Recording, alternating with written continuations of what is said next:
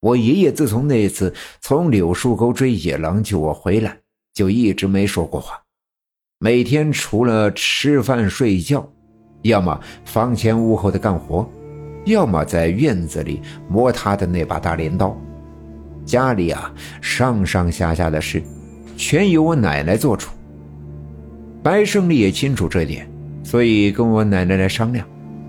尽管白胜利这些年的为人不怎么样。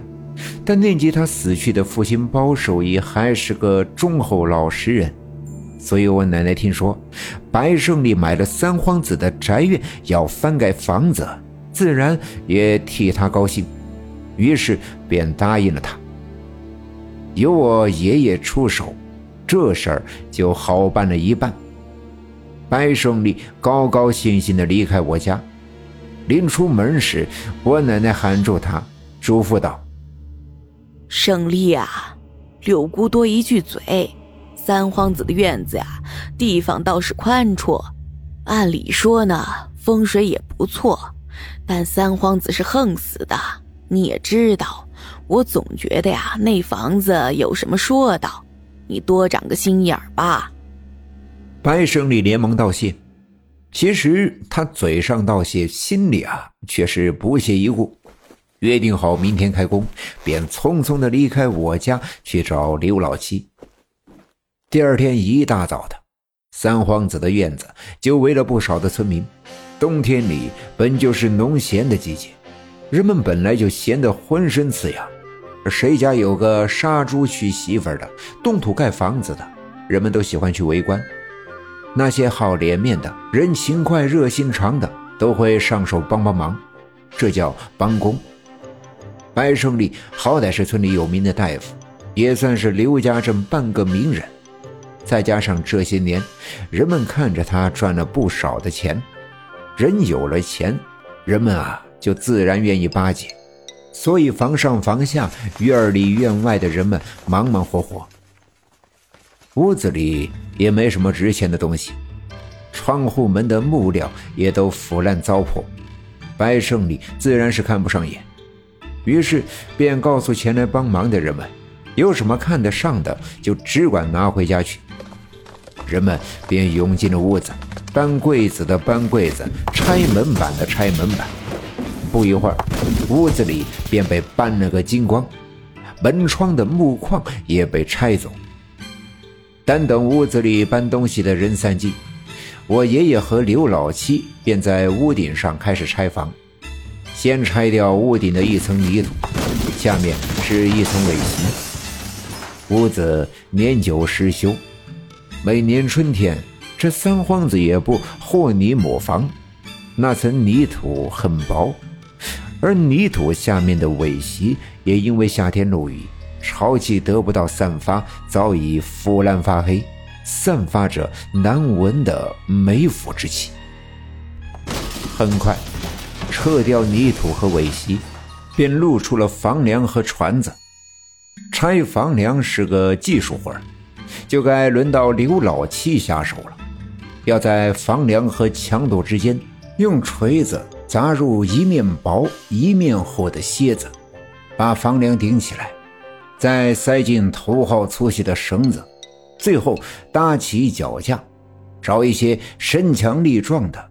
一起抓住绳子的另一头，利用脚架来借力把房梁掉下去。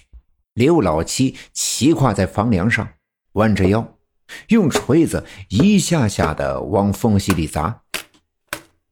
房梁慢慢的被撬起，突然“呼”的一下，从缝隙里爬出了一群黑色的虫子。想必是翘起的房梁下面是他们的窝。他们惊慌失措的到处乱爬，爬了刘老七一身。这些虫子浑身黑得发亮，一寸多长，浑身长满了密密麻麻的细长的脚。乍看上去像是蜈蚣，但却比蜈蚣的腿长，也说不上是什么虫子。刘老七赶紧伸手拍打，可这种虫子。爬得特别的快，顺着刘老七的棉袄衣襟、棉裤腰和裤管，贴着皮肉钻了进去，奇痒无比。刘老七情急之下，便在房梁上站了起来，跳着脚抖动身子。可越是抖动，那虫子却钻得越深。刘老七一个没站稳，脚下一滑，身子一歪，从房梁上掉了下去。这一下来得太突然，现场的人都没反应过来。房子三米多高，刘老七这要是掉下来，肯定摔断胳膊腿。正在情急之下，正在刘老七身边干活的我爷爷弯下腰一伸手，一把抓住了刘老七的手腕。刘老七好歹一百五六十斤，再加上往下跌落的重量。把我爷爷拉的身子向前一倾，一下趴在了房梁上，胸口与房梁猛烈的撞击，早上吃的食物在胃里剧烈的翻腾。我爷爷强忍着疼痛，用力的拉住刘老七，在下面的人赶紧去找梯子，好让刘老七顺势爬下来。而就在我爷爷拉着刘老七不能松手的时候，那些钻进刘老七衣服里面的虫子，便顺着他的胳膊往上爬。这东西虽然不大，长得却实在恶心。我爷爷拉着刘老七不能放手，只能眼睁睁地看着他们顺着胳膊爬进棉袄袖子里面，一阵难耐的刺痒。我爷爷终于忍不住，一松手，刘老七跌了下去。我爷爷也因为用力过猛，从房梁的另一侧掉了下去。本集已经播讲完毕，感谢您的收听。欲知后事如何，且听下回分解。